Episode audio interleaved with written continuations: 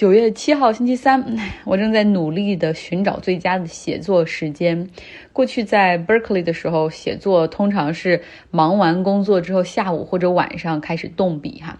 那个时候你觉得心很静，因为工作就已经结束了。但是现在因为在在国内，然后要和更多的亚欧洲同事工作，大概欧洲同事会在北京时间下午三四点左右开始他们新的一天，所以上午的时间变成属于我自己，而下午和晚上的时候要交给工作，所以我要调整自己的时间，就是要。一开始从早上就开始想着今天要写点什么，跟大家聊点什么。你知道那种敞开心扉的状态，还不是那么容易在早上能够进入的。所以我有的时候还得播放一点什么古典音乐，让我能够进入到那种放松分享的状态，然后暂时不要去想，呃，工作。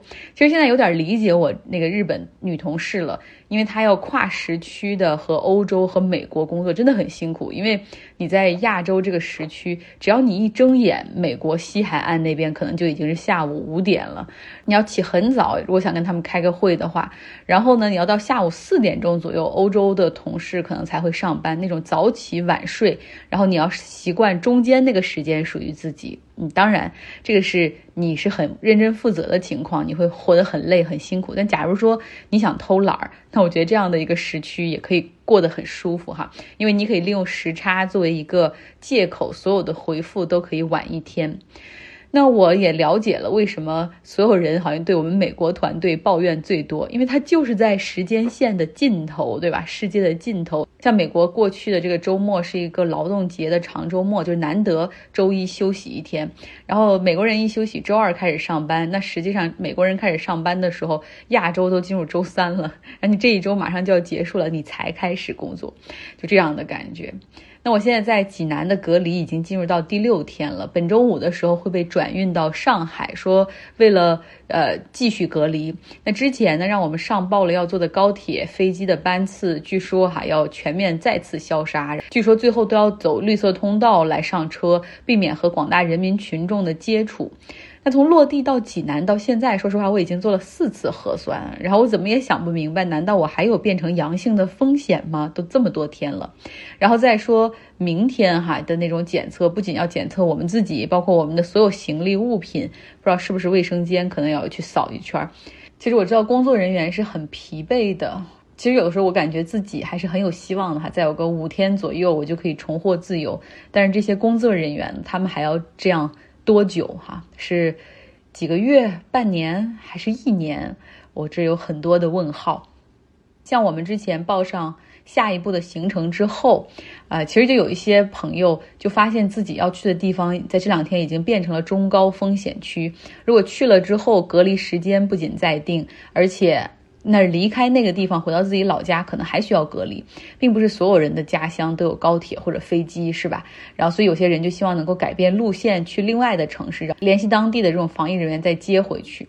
但这个过程之中呢，这工作人员就非常反对，就是你一旦报上去了就不能改哈啊，然后说这事儿已经汇报了，上面已经和对方城市都沟通好了，你这样一改的话，会给每一个层级都带来很多麻烦。其实他要改的这个过程，距离我们被转运其实还有四天左右的时间。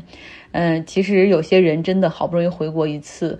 呃，而且回来的时间可能也就一个月，如果不是机智的去改变路线和行程的话，很可能一个月的时间就被关在各种酒店里进行隔离。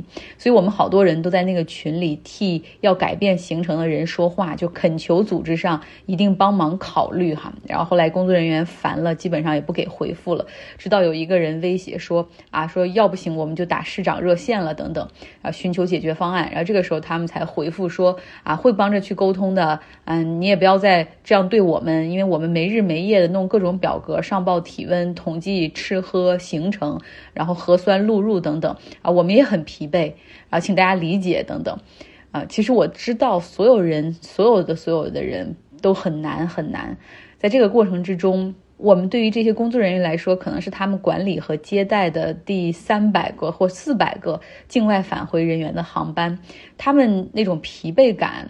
以及这种工作的重复性，已经让他们很难去设身处地的去帮大家去解决问题。其实更多的时候，到这个时候已经是希望完成任务就好。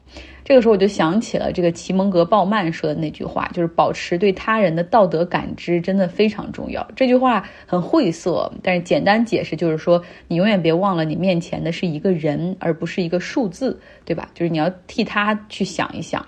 当然了，这种道德感知是相互的。呃，就像我们现在目前看的这本书里面，福山所提到的，就是寻求承认是相互的，你要给予彼此平等的尊重，承认对方是一个有尊严的人。我们不是骄纵的孩子，也不是傲慢的消费者，而他们也不应该是专横或者无所不管的家长。大家如果都能够平等的进行对话，然后互相为对方考虑，这个世界将会有多么的好。像我之前也说过哈，就是这些从国外回来的人，其实很多人就是在外面打工很辛苦的。像从日本回来的这些同飞机的人里面，有很多就是在日本，嗯，三年工作签证的那种打工族，他们可能在食品行业、纺织行业、建筑行业，然后在那儿赚钱，往家寄钱。这三年里面，他们可能都没有休息过几天，然后甚至更没有在。东京那些知名的地方走过转过，没有去真正看过日本，然后就是为了能够多赚点加班费。那出就他们的话说，出去就是挣钱嘛。能够看到他们在隔离酒店里面其实是非常节俭，因为餐食你是可以自己选选一天吃几顿饭，好多人一天只吃一顿午饭。你要问我是怎么知道的？因为现在他们已经开始给我们在弄这个费用结算。工作人员弄好了那个表格，就发到微信群里，让大家自己去核对，所以就能够看到其他人吃饭的一个情况。因为他如果一天只吃一顿饭的话，这些天大概能够省下来三四百块钱，虽然不多，但是我相信对他们来说，也觉得是回去可以给给孩子买样东西或者请大家吃顿饭的钱，所以真的很不容易。我觉得，如果说很难做到保持对每一个人都有道德感知的话，那么保持对每一个人都有同理心，可能是一个最基本的。哎，写这段话的时候，我在听，嗯，就是。我在听手机上的一个 app 叫 KDFC，它是湾区那边的一个古典音乐频道。其实我多次向大家推荐，它是一个非常好的播放音乐的一个背景音，就是它全部都是古典音乐啊。这个 app 也不用翻墙，这个频道也是没有广告的。我刚才在写的时候，他们正在介绍本周日有一个露天的歌剧活动，哈，在是 San Francisco Opera 歌剧院。搞的一个叫 Opera in the Park，在金门公园的 Robin Williams 草坪免费向公众开放，就是到时候他们会有舞台进行演出，然后大家可以自己带着凳子、帐篷、野餐垫儿啊，也吃的酒，然后在那儿一边喝一边吃一边欣赏音乐。哎，然后我转头看到自己桌上。咖啡也喝完了，绿茶也没有了，右手边有的是小米粥、馒头和济南的把子肉，一下子就被拉回到了现实。稍微好的是，最近加州正在经历一年中最热的时候，基本上气温都是三十度以上。像 Berkeley 是这样的温度，内陆地区就更恐怖。那个那萨克拉门托那边是四十五度、四十六度的高温。像我之前说了，我的公寓没有空调，那如果三十度，那简直就是炼狱。想着在这个隔离酒店还可以吹空调哈，那看着远处的这个山，也觉得心情好了很多。之前一段时间因为一直在旅行，也没有发。音频都是文字和图片，大概就是讲讲行程、吃喝，非常浅薄。但是大家的留言却异常的踊跃，有时候甚至有七十多条评论，然后导致我每天早上睁开眼第一件事都不是看微信有没有人找我，而是去到微信公号上面去看留言。那恢复做国际新闻之后，不论是阅读量还是评论数量急转直下。评论我懂的哈，你说如果。讲这个乌乌克兰核电站有什么风险？大家应该怎么评论留言呢？对吧？这很难的。嗯，不过你不用担心哈，我不会因为评论或者是阅读量会改变自己的风格。啊，我的风格是不会变的。就像之前去看这个 BBC 他们的信条，就是我觉得有点跟我像。